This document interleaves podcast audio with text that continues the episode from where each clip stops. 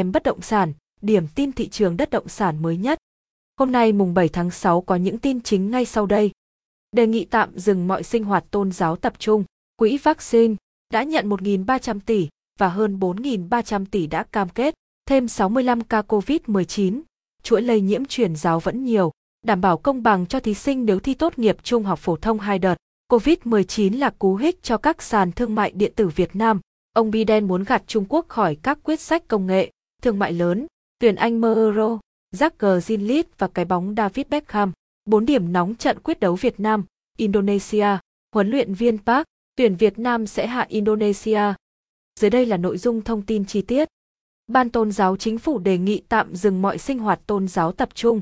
Ban Tôn giáo Chính phủ, Bộ Nội vụ vừa có công văn gửi lãnh đạo các tổ chức tôn giáo về việc tăng cường thực hiện các biện pháp phòng chống dịch COVID-19 tại các cơ sở tôn giáo trong tình hình mới.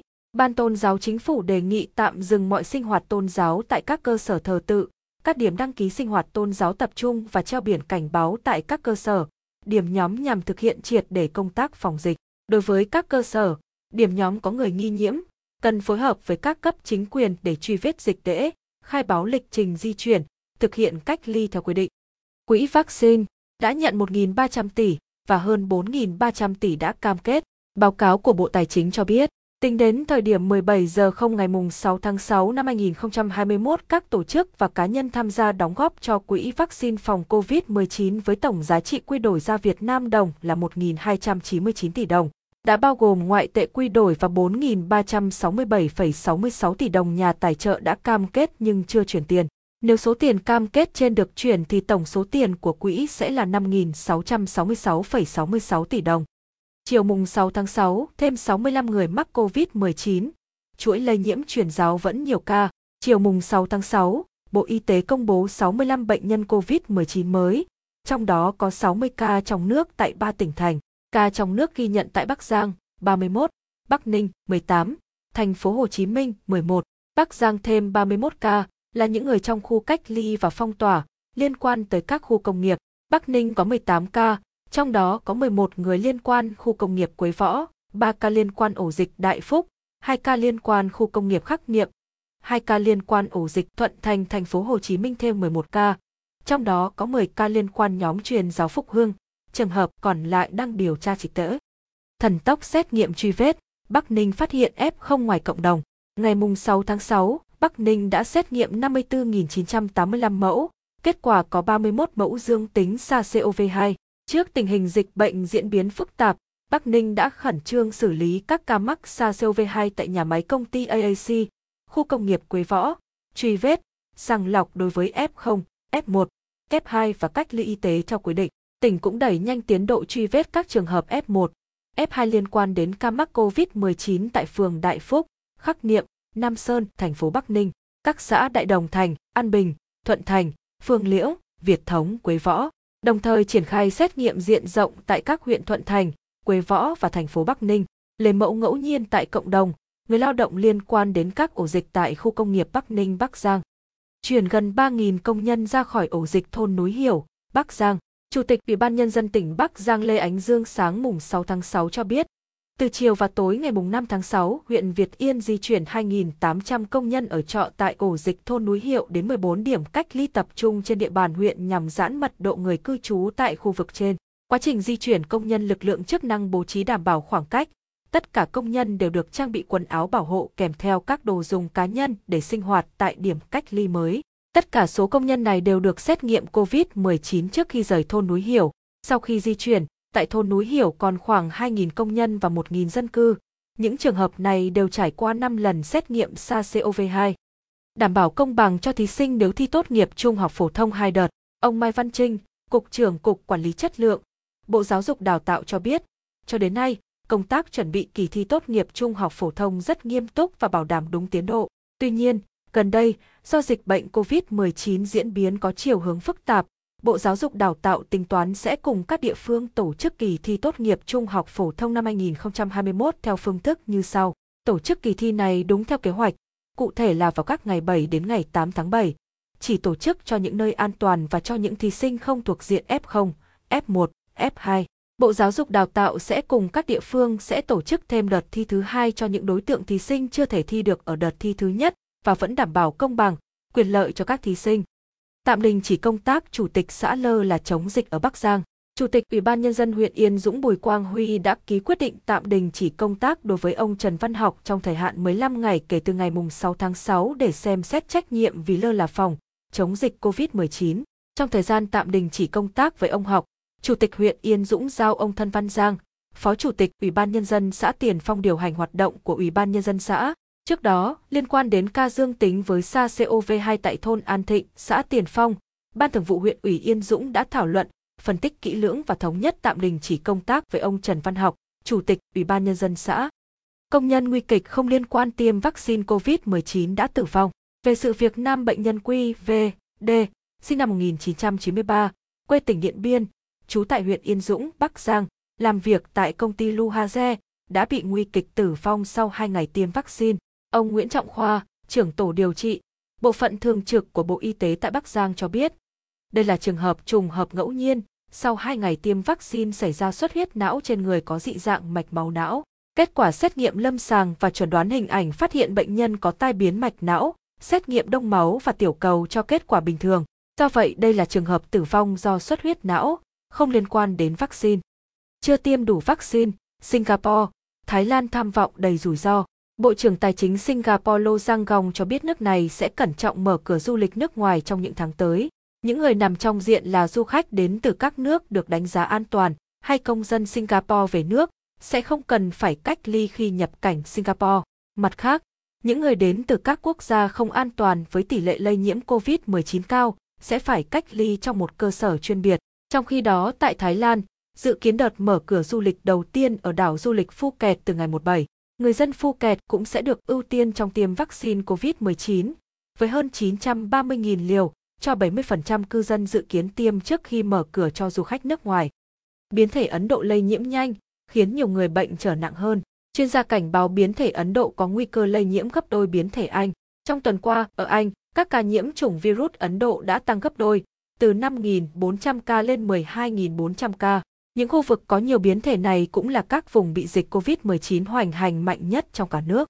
Một báo cáo của Cơ quan Y tế Công cộng Anh cho thấy những người có kết quả xét nghiệm dương tính với biến thể Ấn Độ có nguy cơ cao hơn 160% phải điều trị tại bệnh viện trong vòng 14 ngày. Giáo sư Neil Ferguson, Đại học Hoàng gia London, cho biết chiến dịch vaccine hiện đem lại những lợi ích giúp ngăn chặn biến thể Anh. Nhưng ông Ferguson cảnh báo biến thể Ấn Độ vẫn đang lan rộng. GTRACK, vòng đeo tay quản lý người cách ly COVID-19. Hồi cuối tháng 5, Bộ TT và AMP TT đã đề xuất áp dụng vòng đeo tay chuyên dụng nhằm hỗ trợ giám sát người cách ly tập trung và sau cách ly. Thiết bị này sử dụng công nghệ GPS để ghi nhận địa điểm, vị trí của người cách ly.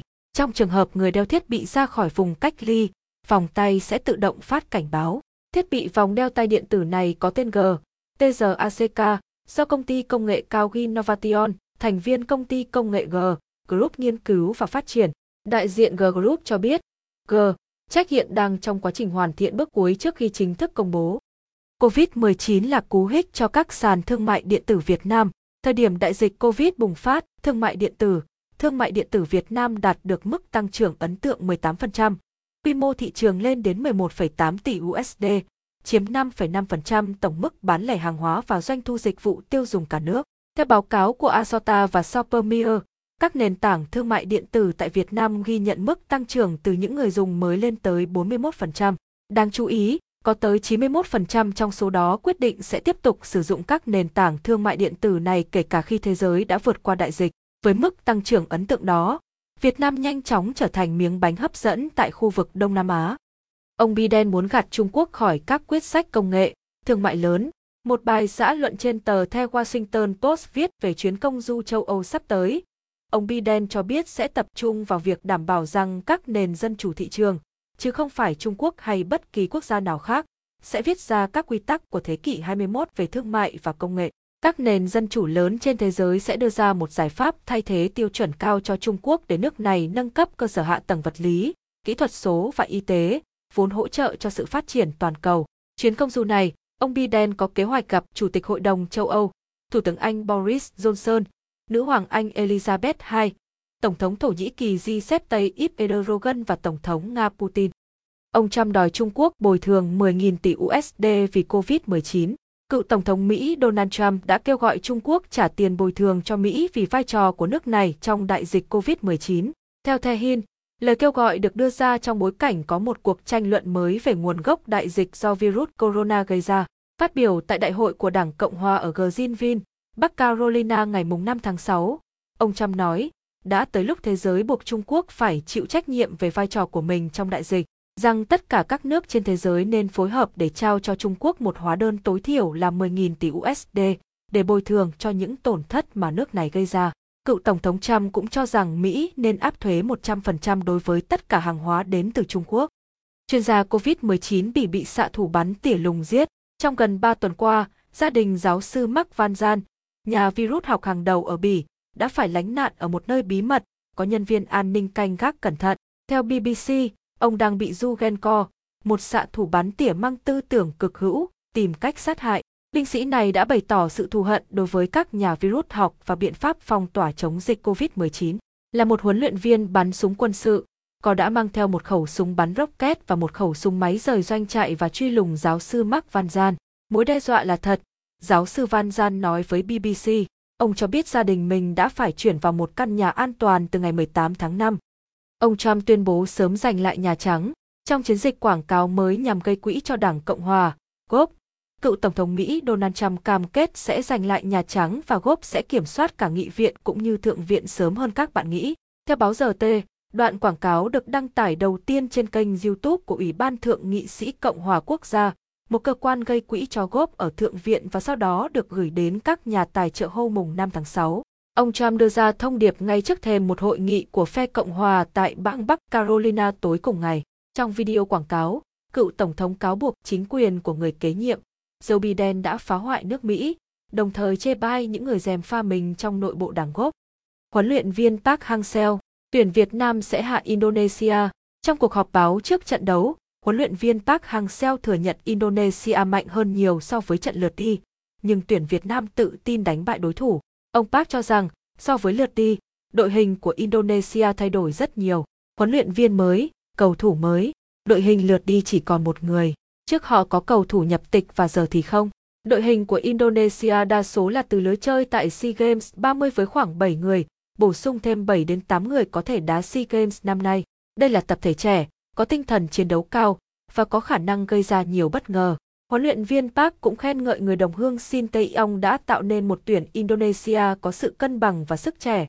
4 điểm nóng trận quyết đấu Việt Nam, Indonesia, cuộc đối đầu của hai ông thầy người Hàn Quốc, huấn luyện viên Park với huấn luyện viên Shin, rất đáng được chờ đợi trong trận quyết đấu giữa tuyển Việt Nam, Indonesia tối 7 tháng 6. Báo chí Indonesia cũng nói về màn tái đấu giữa Văn Hậu và Evan Dimas. Người Indonesia đổ lỗi cho Văn Hậu khi làm Evan Dimas phải sớm rời sân ở trận chung kết SEA Games 30 năm 2019, trở thành nguyên nhân chính khiến đội bóng xứ vạn đảo thua đau 1-3. Tuấn Anh nhiều khả năng có mặt và đối thủ của anh ở khu trung tuyến là Kazaegang, một trong hai cầu thủ ghi bàn cho Indonesia trước Thái Lan. Quang Hải được báo Indonesia đánh giá là nguy hiểm nhất, sẽ có màn đối đầu rất đáng chờ đợi với Asnawi, người không chỉ phòng ngự tốt, còn rất giỏi trong khả năng tấn công. Indonesia ngán cầu thủ bị treo giò của tuyển Việt Nam. Indonesia lo sợ nhất 3 tuyển thủ Việt Nam, trong đó có cả cầu thủ không thể ra sân vì bị treo giò như Trọng Hoàng. Trước trận quyết đấu với tuyển Việt Nam, tờ Indonesia chỉ ra 3 ngôi sao nguy hiểm bên phía đội bóng của huấn luyện viên Park là Tiến Linh, Quang Hải và Trọng Hoàng. Tờ báo của Indonesia quên cả việc Trọng Hoàng ở trận đấu tối 7 tháng 6 không thể ra sân do đang dính án treo giò hay thẻ vàng. Indonesia đánh giá về Trọng Hoàng, cầu thủ không được đăng ký trong trận tuyển Việt Nam, Indonesia. Trọng Hoàng là cầu thủ trụ cột của đội tuyển Việt Nam. Cầu thủ này rất nguy hiểm trong cả tấn công lẫn phòng ngự. Ở vòng loại World Cup 2022, Trọng Hoàng có một đường truyền thành bàn. Tuyển Việt Nam cần dè chừng 5 cầu thủ này của Indonesia trong cuộc chiến trên sân Al Maktoum để hướng đến chiến thắng. Tuyển Việt Nam cần ngăn chặn 5 nhân tố nổi bật của Indonesia. Asnawi mang lam thi đấu nổi bật trong trận hòa Thái Lan 2-2 mới đây. Cầu thủ 21 tuổi này đầy tốc độ và mạnh mẽ bên cánh phải. Kaze được đánh giá cao, trở thành mắt xích chính nơi trung tuyến. Evan Dimas không chỉ là tiền vệ trung tâm mà thi đấu cơ động. anh đá cao nhất hàng tiền vệ trong đội hình 4-2-3-1 trước Thái Lan, đóng vai trò như một máy ủi ở trung tuyến Indonesia. Rian giống như mỏ neo, sự linh hoạt và khả năng hoán đổi vai trò giữa Rian với Evan Dimas là sức mạnh tuyến giữa Indonesia hiện nay, do là yếu tố được đánh giá cao, có khả năng hoạt động độc lập tốt.